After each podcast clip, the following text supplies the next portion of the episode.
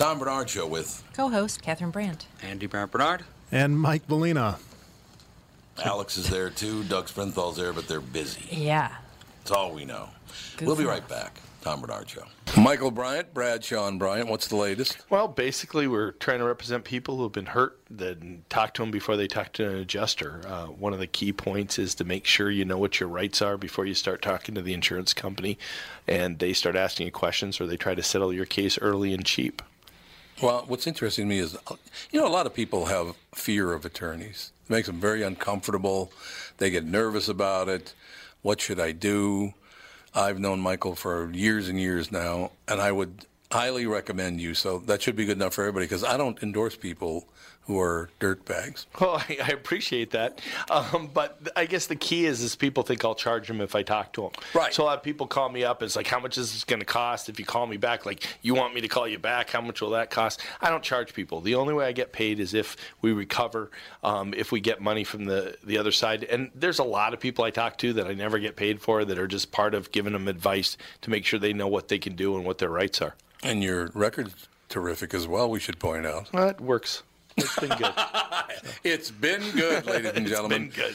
And how do they contact you? And uh, e- either through our website, which is minnesotapersonalinjury.com, minnesotapersonalinjury.com, or at 800-770-7008. Michael Bryant, Bradshaw, and Bryant. Ladies and gentlemen, Walser Automotive Group, walser.com. You know who's a disaster is Doug Sprint. Come on, I had fun in the first section. I got to light you up a little bit. It's hard to do. You did. I've never And I got. I got your you wife know to help too. Did you notice that? Yeah, I did notice that. Really great talking to you. In any case, what's going on in Walser world? Well, it's interesting. I just got off the phone with uh, a friend of both of ours, Alan Crutch, and we've been talking this morning about how many one price dealers there are in the United States. And nobody really counts. There's not like a national registry. So I made some calls. And there's, they think that it might be 3% of the dealer body does business the way that Walser does. There's more in the Twin Cities because some of our competitors have seen our success and copied us. But uh, it, it's kind of odd that it's that small a number. And what one price means is, you know, we think that customers want two things from us at first when they want to buy a car. They want to know if we have it, and secondly, how much is it? And for some reason in our industry, that answering that second question gives dealers the heebie-jeebies. We figured out years ago, well, why don't we just tell people what the price is? I mean, why screw around? So we've been we've been following this model successfully since 2001. Uh, it's it's it works great. Our customers love it, and I'm just stunned that more people don't copy it. So, how's that for commercial? I think it's wonderful. Yeah. Walser Automotive Group, walser.com. I'm slowly losing my mind, slowly sinking down, trapped by this thing we call love. Oh, baby. I have a shock for you. What is that? We went, uh, Sarah and I went clubbing last Saturday night. We had dinner at Bar La Grassa, which is always fabulous. Went to see a cover band across the street at Bunkers, and it was just jammed. So we went to Nick's Superstar Bar. We met Nick. Oh, yeah. We met Nick's, and it's a cool place, by the way, if you're interested in. in uh, That's what I seeing. hear. But we met Miss Nancy. She, what a nice woman she is. She's from North Dakota, just a sweetheart, and she's a knockout too. I'm like, wow, nice, nicely done, Nick. Another guy that's What is she thinking? Well, I didn't want to ask her that on the first engagement. Hi, oh, you're Nancy. What the hell's wrong with you? Are you being held hostage? Yes. Give me a secret sign if you're held hostage. yeah, that's right. You can leave with us. anyway, we had a nice That chat. Nick. Nick was running around like a maniac. I think they're in Cabo now. They were leaving the next day, if I remember right. But it was cool to meet her, and, and his bar is really neat. It's in the second floor of Seven, which is on Seventh and Hennepin. If you're in the area, you should check it out. That is magnificent, as a matter of fact. Oh, I wanted to mention about her book. Oh, about uh, Danielle's book? It's called Fed Up. It's called anybody's Fed Up. interested in reading her book. Fed Up by Danielle DeMartino Booth. Right? Yes. Um, I, I did want to talk about that briefly, uh, what, what she's talking about. She's not anti union because some people might think, well, God, what is she anti union? That's not the issue at all. It's the fact that politicians constantly screw with the unions and get them, like the union, well, Hoffa's the best example. Well, you know that what was it about two years ago? The Teamsters just got screwed by their union. The Teamsters, you know, you have to be unionized, otherwise, you know, that's the whole deal. It's the workers once again are caught in the middle. I personally belong to two unions. Well, it's now one union. It used to be two unions: uh, Screen Actors Guild and American Federation of Television and Radio Artists. But now they're the same union, and I'm heavily vested in my pension. I mean, lots and lots of money. So it does scare me when you hear people like you know these politicians go, "Oh, you uh, these unions should invest their uh, their workers' money in this." Yeah, well, that's how these problems start. These pensions don't mess with people's pensions, uh, and that's what she's talking about. So, so I, don't, I just didn't want anybody to get the opinion that Danielle is anti-union because she's not. That's not the issue. No, but she's right. Leave the Un- money alone. Unfunded pensions in this country are, are it's a huge, huge problem. It is a huge problem. That- and where did all the money go? That's what that's what's that's why the post office runs a deficit. They're like I don't know five billion dollars in debt because they're forced to. it is five billion dollars Yep. a year. Yeah, a year. Does anybody yeah. is anybody else mad about the fact that Amazon uses our postal service to deliver packages? So we are in effect supporting him through our tax dollars. Well, they pay the post office to send That- no, packages. low, low rates. Very low rates. Very low rates. I think it's obnoxious. Well, I think I, you know, I agree with the president that should, somebody should look into it, but I suspect that they're charging them. It's a competitive market. You've got DHL, you've got FedEx. Right. Right. If the post office wants to jack up their rates eighty percent, they'll just say, "Okay, screw it. We're going to use uh, these guys." That's the danger of that. yeah, but I- they're operating at such a huge deficit already. They're not it. making any money. This isn't helping. They should. we're kind of on the same Uh, side. One of my fears of the future is you're either going to be um, packaging stuff at FedEx, or not FedEx, at Amazon, or you won't have a job. There's not going to be anything left. well, that's about it. Well, the post office should just run more efficiently is a huge thing. They're It's a the, government entity. That'll never happen. Yeah, that's the thing. I mean, we can talk about how they're running running at a deficit, but as long as they're one of the least efficient uh, operations in the entire country, then yeah, that's gonna happen. Has anybody Well, I seen? Oh, no. Go Yes. ahead. Go Okay. Al. Has anybody seen that movie? Oh, I can't think of the name. Mom, you and I went to see it. There was like that rabbit that fought crime. It was a cartoon movie, and there was the sloth at the DMV. Oh, um, yeah. Oh yeah, the one with the fox. Yeah. and- Yeah. it was like I can't a think of what it's called. commentary type thing. Yeah, but there was a Either. sloth at the DMV, and there is a guy at my local post office that I swear to God that sloth is based after. He is the Zootopia. slowest Zootopia. Zootopia. Yeah, he is the slowest moving human, and he looks like a sloth person. And it's like, are you kidding me? And the post office has Every- always got a line out the door. You know, there's a reason they Yeah. call it going postal. Yeah. People that they, Yeah. they get a little nutty. I think. Yeah, I'm like, why do you work at the post office? This is the worst job in the world for you. And he's just like, oh, one time he was counting stamps, and I wanted to like cut in and be like, 10, 20, 30. Oh my God. I know they hire these people for some for an essential service. Yeah. And then they wonder why things are going so Well, ci- poorly. civil Mm-hmm. servants have if, if they pass the test, then that's it. Yep. That's all they have to do is pass the Yeah, test. they can be the absolute worst at their job, and they often are, but they're uh, they still got the job. Well, one of the problems I have, I get uh, you know messages from people, and you know I obviously can't point out where this guy works, but uh, he works for a place like the post office. You know what I mean? Okay. He said where he works, half the people there cannot speak English. Okay, so that's going to cause a problem because they can't read or speak English. And he said the the uh, the branch manager is uh, is an immigrant who was sending pictures of his penis to female coworkers. Oh, so he's becoming Uh, Americanized. Yeah, exactly. and uh, they caught him doing it, and he still works there. How? How? Well, yeah, they don't want to be racist after all. Yeah, you wouldn't want to. Yeah, exactly. It's it just. Why on earth are we doing this with the taxpayers' money? That's the whole problem. Really good it, question. It brings up another question. Is and there were two women that are on listening to the show. You guys can answer this question. Do you know any women on the planet that have ever wanted to receive text pictures of guys' junk? Ever? Yeah. Not that I'm No. aware of, maybe. No, of course. that I. somewhat, Well, sort yeah, of you a, don't they don't ask people. sort of a rhetorical They just question. talked to me about.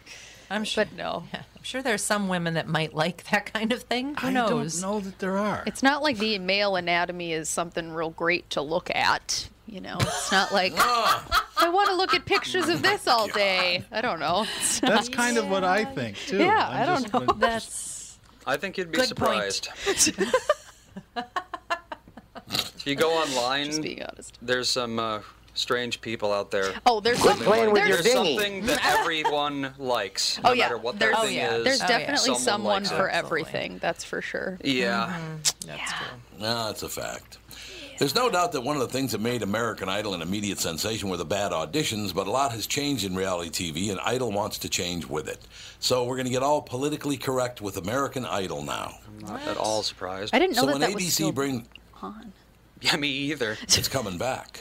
Oh, It's coming back to, but it's coming back to ABC. It was on Fox, but now it's going to be on ABC. then it'll be on TV. So when land. ABC brings Idol back, they're doing away with those. Showrunner Trish Kinane says, quote, it doesn't feel comfortable to put borderline unstable people up on stage and laugh at them. That doesn't mean every audition will be serious necessarily. She says, quote, we want the humor, but we don't want the exploitation. Mm-hmm. It's not exploitation if someone comes to you and said and says, "I know I don't have the talent to do this. I just want to be on TV." That is not exploitation. Well, okay. Good God. Here is how those processes work on these shows. Like, so you think you can dance and American Idol and The Voice and blah, blah, blah, blah. They take giant groups of people, anyone, come one, come all. They have them audition, and then they say yes or no, and they only take the good people generally. And then they ask really horrible people, do you want to be on television as kind of a gag? Not, we don't really want you on the show. You're not actually a contender, but we think that you would add an element of fun or blah, blah, blah, blah, blah. And so the- Suckishness. yeah, so the people have to agree beforehand. It's not like these people are just going in blind on stage and really giving it their all and thinking that they're going to be the next American Idol. Right. They know ahead of time that they're just going on there for humor's sake. It's the Gong Show. yeah. Yeah, pretty much. Well, what about William Hung? Remember William Hung? Uh-huh. She Bang. yes. You know how much money he made from that? No. I mean, he went and toured around oh, because Oh, yeah. he became so famous. Everybody still knows who William Hung is. Even if they're just like the flavor of the month or whatever, that's still a, Yeah. a good month. Yeah, I mean, the, the guy made a lot of money being William Hung singing She Bang to everybody. It was hilarious. I have to. Well, yeah. I have to say he was It so sweet. But- Yes. Yeah. Yeah. But now we're too touchy feely to do anything like that because it's exploitation. That is not what exploitation is. It's just like that's not what diversity is either, mm-hmm. okay? I, I, does anybody own a dictionary any longer? We're re- this is definitely the era of redefining words to suit our purposes. You Well, don't that's need true. a dictionary. You can just Google it. You can just get it done. That I- too. Now, I, I guarantee you, Amer- American Idol will now fail because they're not going to have uh, the goofy auditions. Well, that's the only reason I ever cared about them. Right, exactly. I haven't watched that in so many years. I didn't even know No they one still did it. No one does. Well, somebody must be because it's still on. This is very, very sad, by the way.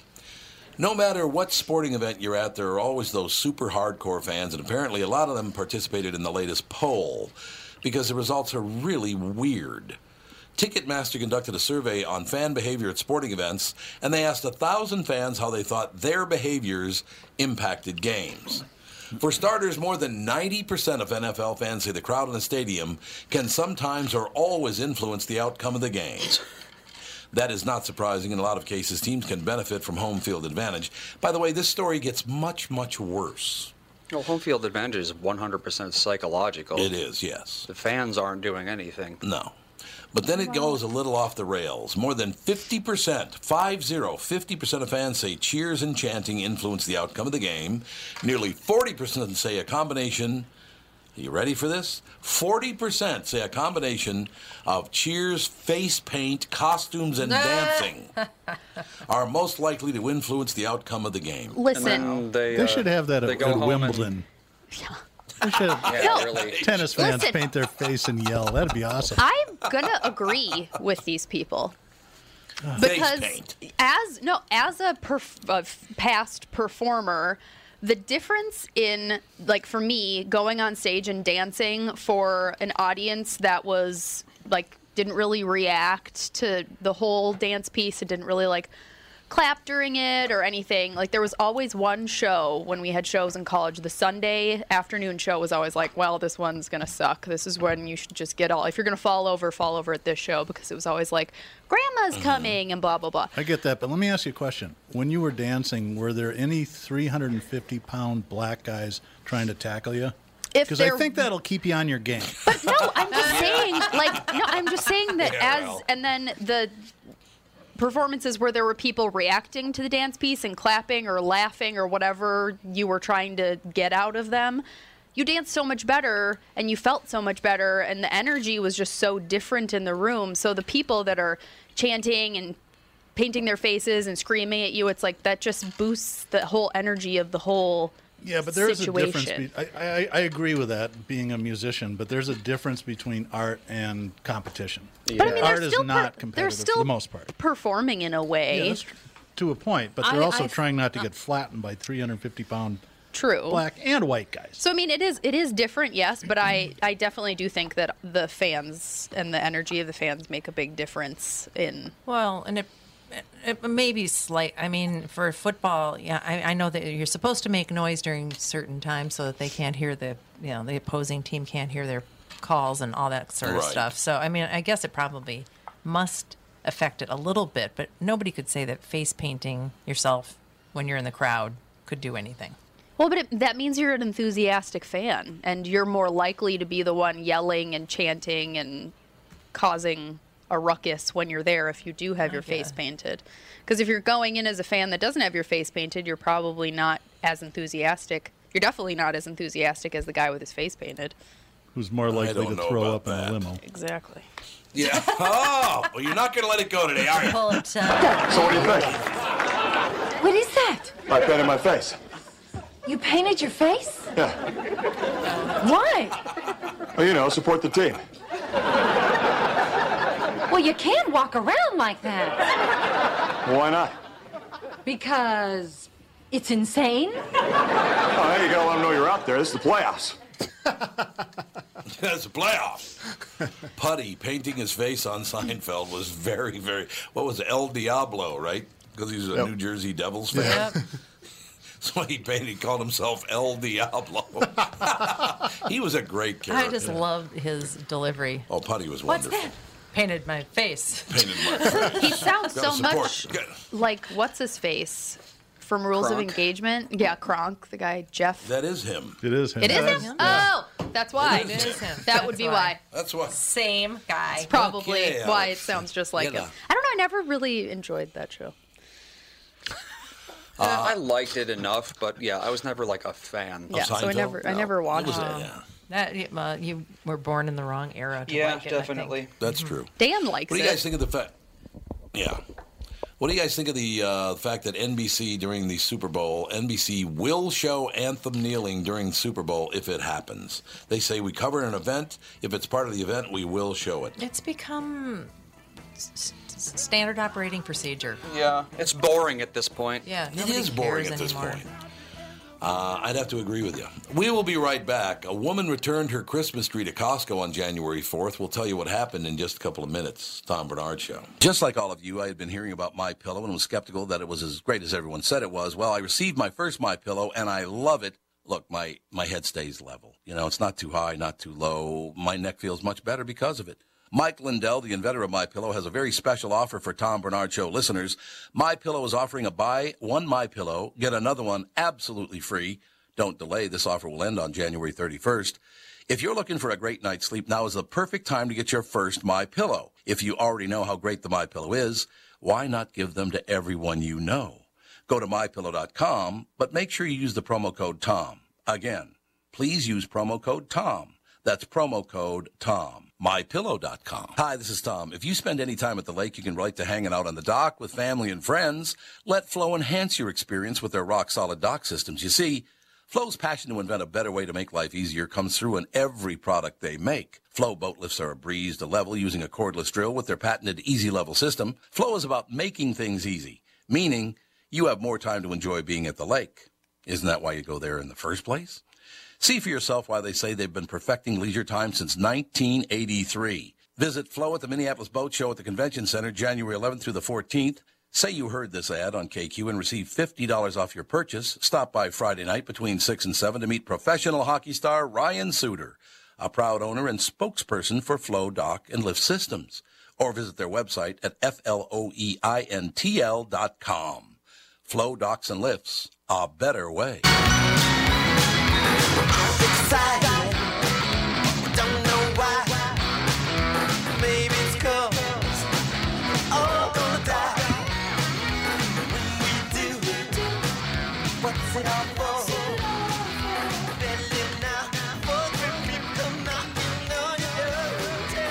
You know, that really changes that song now that he's actually dead.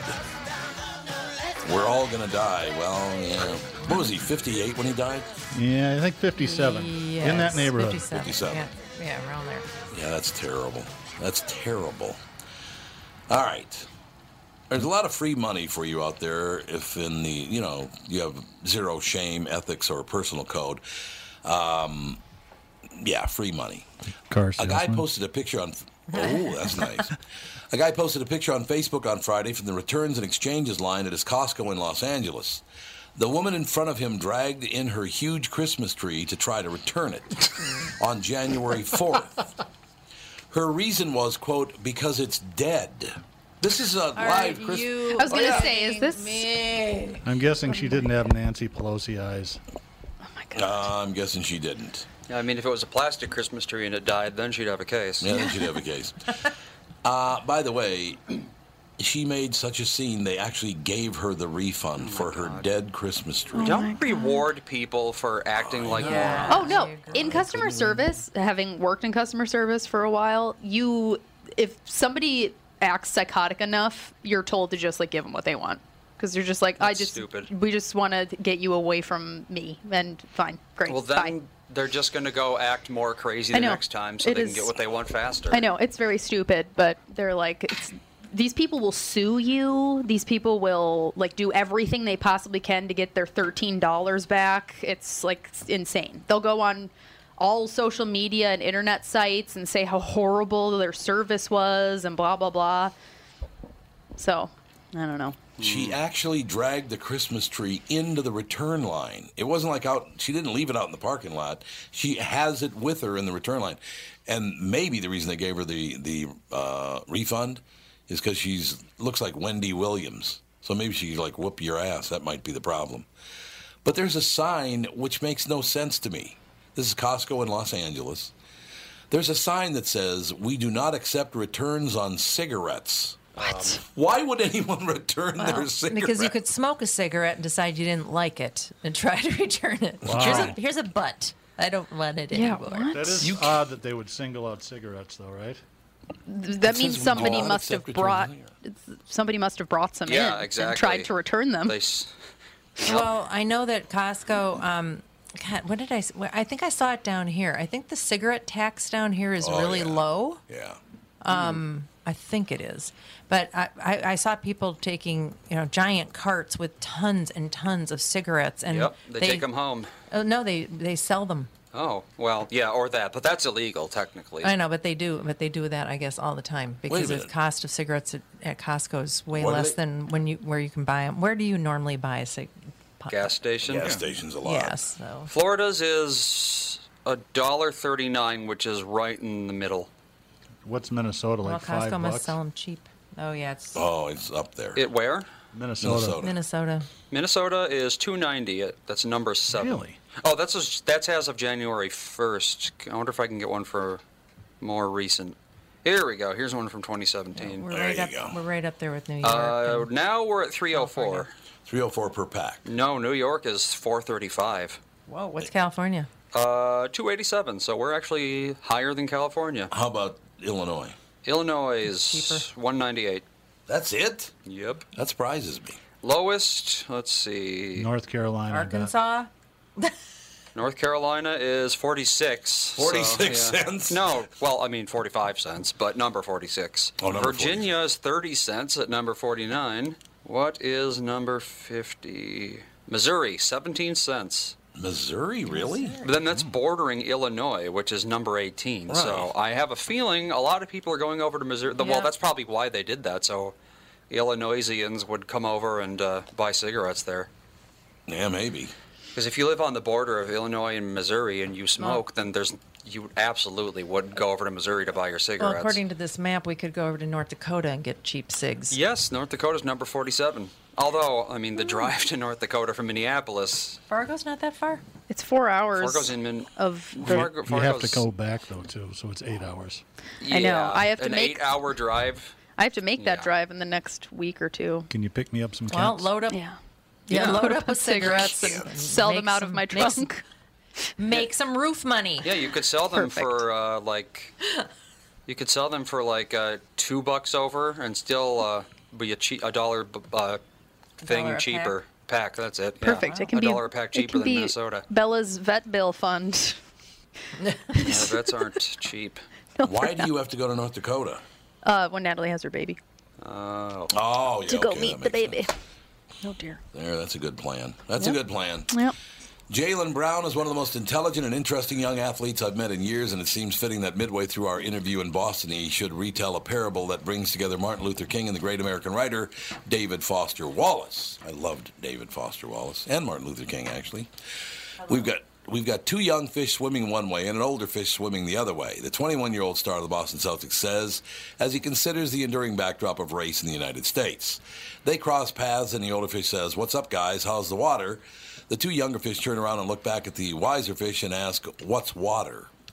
They've never recognized that this is what they actually live in, so it takes somebody special like Martin Luther King to see past what you've been embedded in your whole life. is this about racism? No, you think? Uh huh. Three years before his death, Foster Wallace included the parable in one of his most widely read pieces of writing, yet it carries fresh resonance when uh, said with the quiet force of a young basketball player who stands apart from many of his contemporaries, to the extent that there have been numerous articles in which an unnamed NBA executive apparently suggested that Brown might be too smart for the league. Yeah, I bet. Oh, you don't want to be saying that. Brown was a number three pick in the 2016 NBA draft, and now in his second season with Boston, he's a key figure as the Celtics arrive in London this week as a leading team in the Eastern Conference. We've already spoken about Brown's desire to learn new languages and his interest in books and chess. While he loves playing the piano and listening to grime, uh, grime artists. What's a grime artist? I have absolutely Is no that idea. a form of music? Grime art Grime artist. is a term I had not heard before, but apparently it's a thing. What is I it? don't know what that Uh, is. looks like, uh, I don't know. It looks like stupid crap for kids. For oh, it's for kids. Well, not kids, but like you know, teenagers. You know how teenagers are like they everything they like is bad. Yeah. It's like that. Last week, the Celtics beat LeBron James' Cleveland Cavaliers 102 to 88. Excitement and anticipation surrounds the Celtics, but race still stalks our conversation, and it has echoed hauntingly through uh, Brown's life. Racism definitely still exists in the South, he says. Remembering his youth in Marietta, Georgia, I've experienced it through basketball. I've had people call me the Big N. I've had people come to basketball games dressed in monkey suits with a jersey on. Oh. Why would you do that? That's bad. Not good. I've had people paint their face black at my games. I've had people throw bananas in the stands. Racism definitely exists across America today. Of course, it's changed a lot, and my opportunities are far greater than they would have been 50 years ago. So some people think racism has dissipated or no longer exists. Well, I do believe it's dissipated, no question. It absolutely has. Yeah, I mean, it does still exist, but it has dissipated quite a bit. Well, I mean that's like saying murder exists. There's always going to be murderers. yeah, that's true. Showing an example of a few people who murdered someone isn't the exact isn't the same thing as saying, "Look how common and loved murder is in our country." I, I just don't. And here, his argument is Donald Trump has made it a lot more acceptable for racists to speak their minds. Why do Why do people think that? I don't. Well, because that's what they've been told by their college professors. I don't think that Donald Trump is a racist. What? What? Why? I don't know. Look, he's not my guy or anything like that. I just don't understand why people think that he's a racist. It's convenient for um, people of a certain persuasion to believe that Donald Trump is racist because that makes it uh, more likely for people to vote their way. Yeah, I yeah I suppose It's, it's just a is. narrative that the um, the far left came up with to make uh, make it easier for the not super intelligent to uh, Well, agree Well, with also that. his Let's- let's response to forget- Charlottesville was not the best, though. Or the way he handled No, that. it was Mexicans a bunch of rapists. Yeah. I mean that's kind of racist, I think. Yeah. Well, he didn't. He didn't ever say that all Mexicans Yeah. were racist, which is what CNN said. Rapists. Oh, oh yeah, rapists. I'm sorry. Oh, that all Mexicans. They said he said that all Mexicans are rapists. No, he didn't. He never said that. Well, that. that's a problem. Is people hear what people say that Donald Trump said. They Yeah, don't hear true. what Donald Trump said. And you can never like you can never trust anyone to relay that information correctly. You have to listen to it for yourself and make your own decision. I don't know. I just uh, like I said. I, I like that centrist thinking. It's like uh, leave me alone. How about that? That's good, isn't it? There was No a president there was a state No. senator. I read this this morning. There's a state senator in Kansas that his argument why they shouldn't legalize marijuana in Kansas, and it's not even uh, for medicinal uses down there, is he says that black Right. people genetically can't handle it. it's like you, you Oh God, who said that? He's a state senator in Kansas. was that? yesterday. Just some guy in Western Kansas, and God. that was his reasoning for why uh, they shouldn't legalize pot Because black people can't handle it. because of their genetics. He actually said that. Yep, you can. Because of their genetics. Andy, Andy can Google it. You can probably find a few stories about it. Okay. Okay.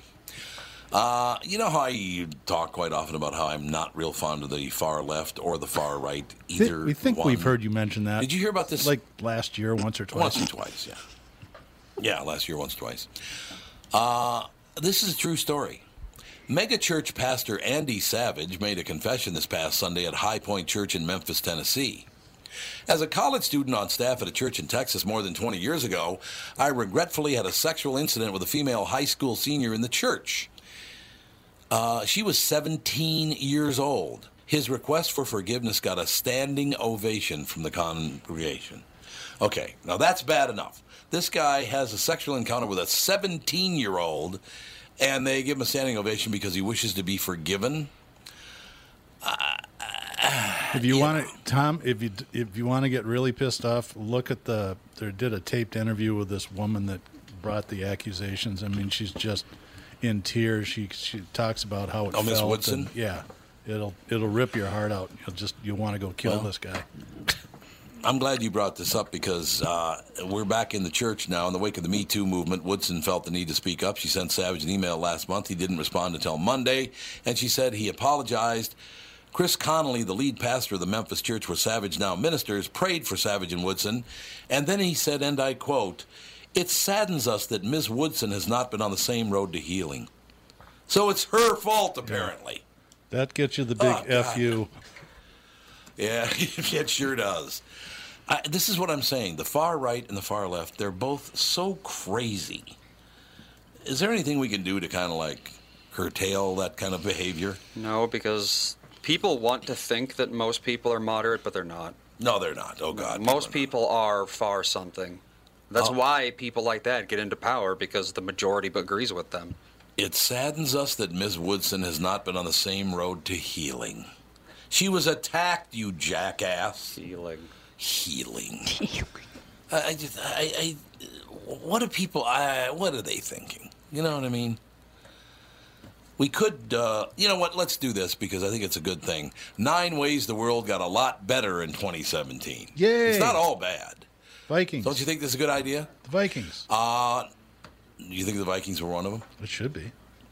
Number one, there's there there was less famine in 2017. For a while. Famine? Less famine. I have not heard of a famine in this country in quite some time. It was the Mm, yeah. world, I think. Yeah, I'm pretty sure it's the how the world got better. But uh, there's been less famine in 2017, which is good. Fewer war deaths, which we liked. We like fewer war deaths. Fewer deaths from natural disasters, which is kind of surprising because there were lots of natural disasters in 2017, as pointed out by our previous guest. Well, there's just a lot of natural disasters in general. It's just they're easier to hear about. It's like I mean, 30 years ago, true, yeah. something happens to Haiti. How are you going to hear about it? Yeah, true. Unless some news anchor goes to Haiti, then you're not gonna. Progress against pestilence So that's good. Still, what the? Are, why are the four? These are the four horsemen: famine, famine, are. pestilence, war, and death. You're right. They're the four horsemen. So the world's gotten better because of the four horsemen. Uh, greater life expectancy, which we know about. More democracy. Turkey, Poland, and Hungary, and strikingly the United States, saw worrying attacks on democratic norms. But according to the Poli- Polity database, a touchstone for political scientists, the proportion of countries worldwide that are democracies is a record at 58%. Expanding rights for women and sexual minorities, fewer people living on $2 a day, and greener energies. That's how the world got a lot better in 2017. So we leave part two in a happy, happy mood. We'll be right back. Nate Staniforth, a magician, will join us next. Tom Barnard Show. Tom Barnard here. Minneapolis is gearing up for the biggest football event of the year. And you've probably heard the myth that you should wait until after the big game to sell your home. What? If you're thinking about selling, now is the time. Why? Because buyers are hungry and most sellers aren't even in the game. But the real key is fielding the right team. And that's my buddy Chris Lindahl's team with Remax Results. Remax is America's number one real estate franchise. And the Chris Lindahl team is America's number one Remax results team. Why? Because they've got the right game plan and the best players at the skill positions. They know how to market your home. They know how to use social media and they know how to win. On average, the Chris Lindahl team sells a home every nine hours for over the MLS average. Don't wait until after the big game to get a big win on selling your home. Call the Chris Lindahl team at 763-401-SOLD and the first two callers will get a free staging package. This is a huge value and it's only going to the first two KQRS callers from this ad. That's 763-401-SOLD. Get a free staging package and win big on selling your home before the big game. Tom here for Sabre Plumbing, Heating, and Air Conditioning. When you call Sabre for service, you'll get a certified technician that's an expert at diagnosing, repairing, and installing heating and air conditioning equipment. Sabre Techs give you the service you need, not the other stuff that you don't need.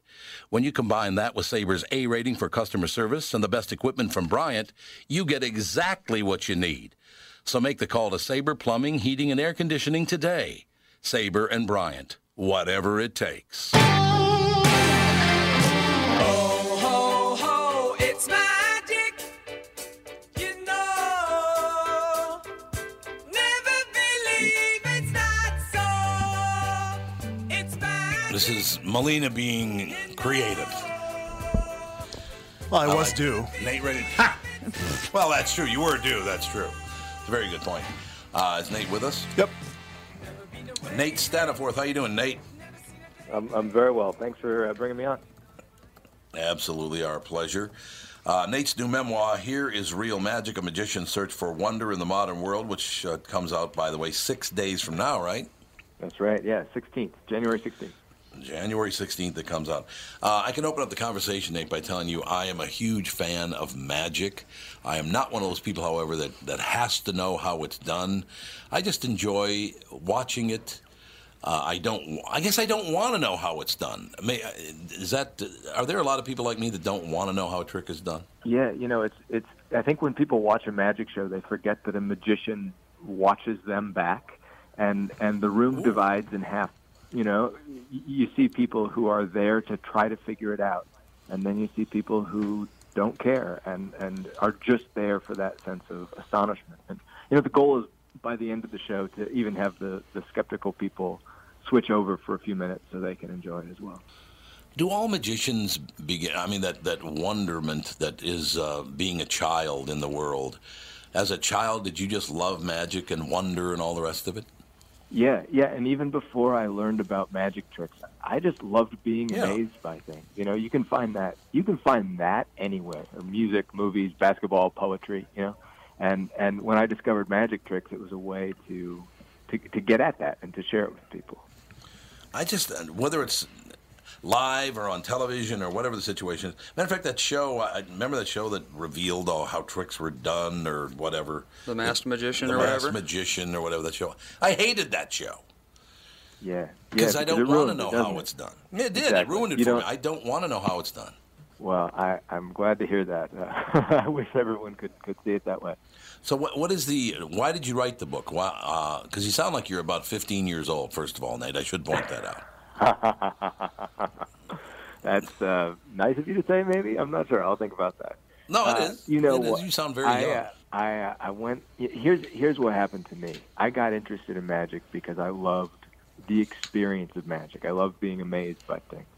But but maybe this is true of all professions. You know, the idea of becoming a magician felt glamorous and exciting to me.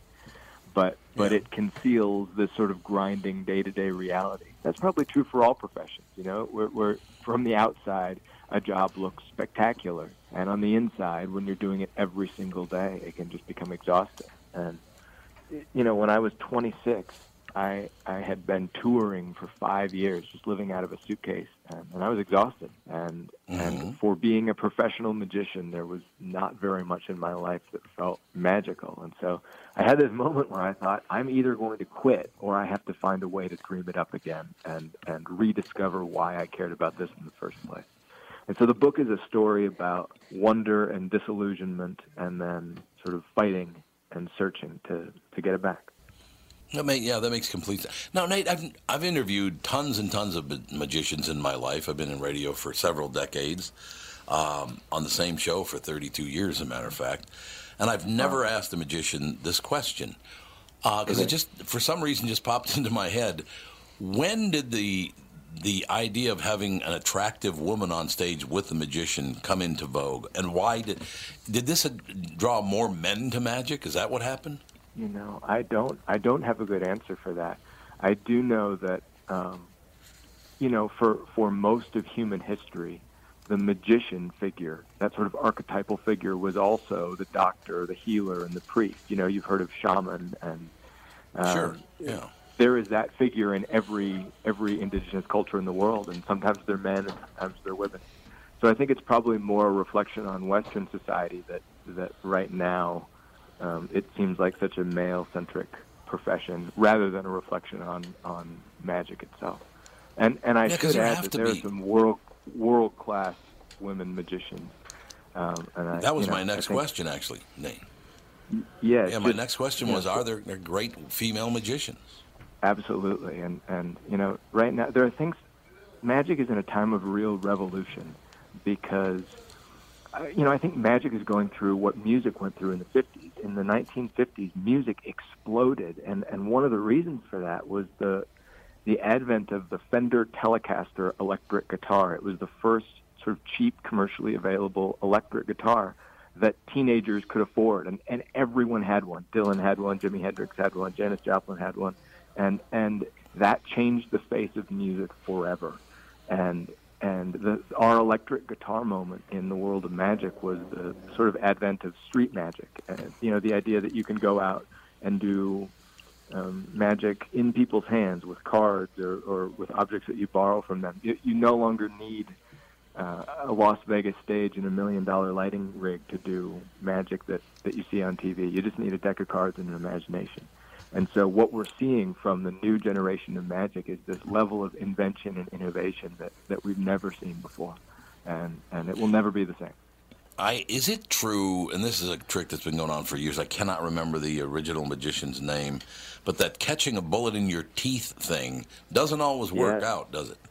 No, that's killed 11 people. Yeah. Um, yes, you know, the amazing thing about magic, that's, that's, that's right. The amazing thing about magic is sometimes you see things that, that look real and are actually fake. And sometimes you see things that look fake and they're actually real. And, um, you know, there are some magic. I think when people watch a magic show now, there's a certain cynicism. They assume that everything's fake and that everything's going to work because it's a magic show. But the reality is that there are there are parts to Magician's Act that, that are very much um, tenuous and up in the air, and it's, it's down to careful planning and, and skill. And when that goes badly, uh, it can go very badly. You know, I got to tell you, Nate, I'm so simple-minded about magic, and and again, I I think I just I so don't want to know how it works. They show on YouTube uh, the old uh, what's the, the the shell game, the three shells, and you put a pea Sure, under one of the shells right. and you move them around or whatever. There are tons of, of videos on YouTube where cats every time can mm-hmm. tell you which shell the pea is under, which I think is phenomenal. I love that. Yeah, I think they can hear it like they, with their cat hearing. They can hear it rattling around in there or something. They just But swat you at know the that- Yep. shell. that makes sense because magic is designed. You know, the the first step is to sort of figure out how people are going to perceive what you're doing. Yeah. Yep. You, you learn to fool people. You know, you're not. I'm not doing actual magic. I've just learned to sort of short circuit some of the the um, perceptions and rational processes that people go through. Yeah, it's like sleight of hand probably wouldn't work on a bird because they're always constantly looking all over the place. Whereas humans tend Yeah, to it- fixate. Right. It would just have to be different. You know, you'd fool a bird differently than you would fool a human. Nate, do you think it is it uh, a distraction? Is it a huge part of magic? Uh, you know, I think I think that's the perception, but but people are actually really good at sensing when they have been distracted, and there's a world of difference between being fooled by something and being amazed by something. And so the best magicians in the world will make you convinced down to the very core that you saw everything, and yet here is a miracle. It's the Mm, bad yeah. magicians that make you feel like you've been misled or distracted. Um, the, the masters make you know that you've seen not just something that you can't explain, but something that cannot be explained. Now, Nate, you talked about this earlier, and I, I, one of my favorite, probably my favorite trick right now. It's been around for several years now too.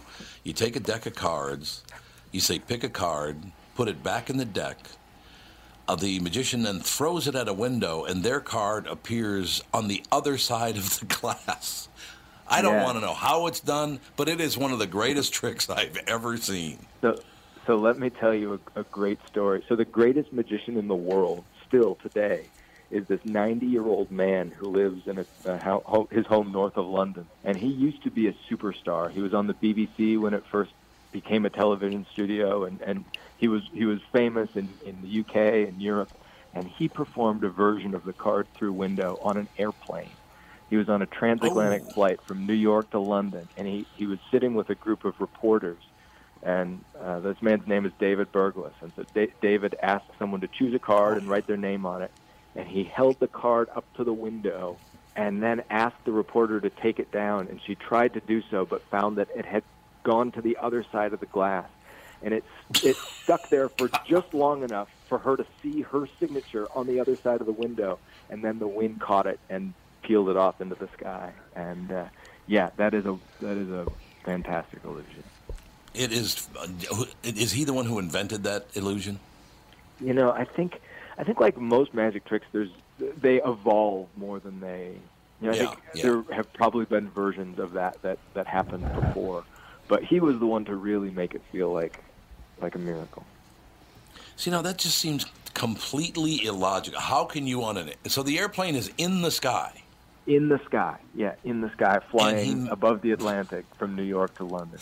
But see, that's that's when you're designing these things, you have to start with some impossible goal, because if you start Yeah, with yeah. something that is implausible, um, then then immediately you can start to rationalize it, or a spectator could start to rationalize it. So the goal is absolutely first to think of something like that that just is, that seems so preposterous that you couldn't even begin to explain it. And then, logically, step by step, you start trying things and experimenting and, and testing various theories. And you know, pretty soon you've got a hundred bad ideas and one idea that isn't as bad as the others. So you pursue that. And you know, sometimes it takes days, sometimes it takes weeks, but usually it takes years and even decades. Uh, I'm 35 years old right now, and there's a piece that I'm debuting in, in my next tour that I started working on in high school. And so it just sometimes takes a really long time to figure out how to do the impossible. Are you coming to the uh, to the uh, Minnesota area? Anywhere around Minnesota? I am. Yeah, I'm, I'm performing in St. Paul at the end of February. Yeah. Oh, you are where? Uh, it's called the Turf Club. It's a Oh, you know, I Turf Club, book yeah. coming Oh. out. Yeah, it's, it's a hybrid book event slash magic show. So it should be a good time. Oh, it'll be a great time, and you're going to love the guy who owns that bar. He's Oh, uh, great. he's an Yeah, interesting never been there. guy. Okay. Yeah, it's it'll be fun. See, and what you're talking about is exactly why I love magic so much. Because obviously, to just kind of re-reference here, if I'm on an airplane and my card appears on the other side of the glass and then blows away, that is absolutely impossible. But I still don't want to know how he did it. I, I don't want to know. It's That's just great, though. Yeah. fantastic. It, it can't be That's- done, but he did it. But there it is, right in front of you. Uh, It I, is uh, right I in front of you. just a moment ago. The the show at the Turf Club is on February seventh, so uh, I'd love to have you. Oh, February 7th. Yeah. Well, it's good. While you come into town just after the Super Bowl, so that's good. I know. Yeah, we we didn't obviously want to do something right on that day, but uh, yeah, shortly thereafter. No. What? Uh, where did you grow up, Nate? Uh, I grew up in Ames, Iowa, and I live two hours east of there now in Iowa City. And you, you, that's you know what's interesting about that? I asked so many magicians, including, by the way, Johnny Carson, who started out as a magician. So many people uh, get into magic from Iowa and Nebraska, and I. Why do you think that is? I have no idea, but but you're right about that. That there's this history of people coming from Iowa, and, Yeah. and then going on to, to tour the world as magicians. Um, I, you know, when I first started my work as a professional, I moved to Los Angeles and then to Chicago because I thought I had to live in a big city. But anymore, Right. I'm on the road so much now that when I go home, I want it to really feel like home. I love it here. I think it's a wonderful thing. Ladies and gentlemen, here is Real Magic, a magician's search for wonder in the modern world. Comes out on January 16th. Nate's coming to town on February 7th. He'll be at the Turf Club. Would love to see you in town, Nate. Great interview. I, I, I, and I'm seriously, there is no bigger magic fan than me, and I will never, ever want to know how tricks are done. I just love watching them happen. That's great. We'll send you some tickets for the February 7th show. Thanks so much. Thanks, Nate. Yep. Uh, yeah. What a nice kid. I, I swear to God, he sounded like he was about 15 years old, didn't he? Kostaki. Oh, he got in, did he? Oh, no, Kostaki. Oh, no, Kostaki's here. What's up, guys? Nothing to it. We're going to take a break in a couple of seconds here, but when we come back, we will feature you in the entire third hour of the show. Everyone is beside themselves with excitement. You know that, right? I thank you. no, Kostaki's here, Catherine. Hello. Hey, Catherine, what's up? I just got our new beverage refrigerator, so I'm very excited. Oh, you got it taken care of. All right, we're going to take a break. We right. Are you going to stay what on the third hour with Kostaki? Got to deal with the beverage refrigerator, but Oh, maybe, my God. maybe. The first segment. We'll be back. Tom Barnard Show.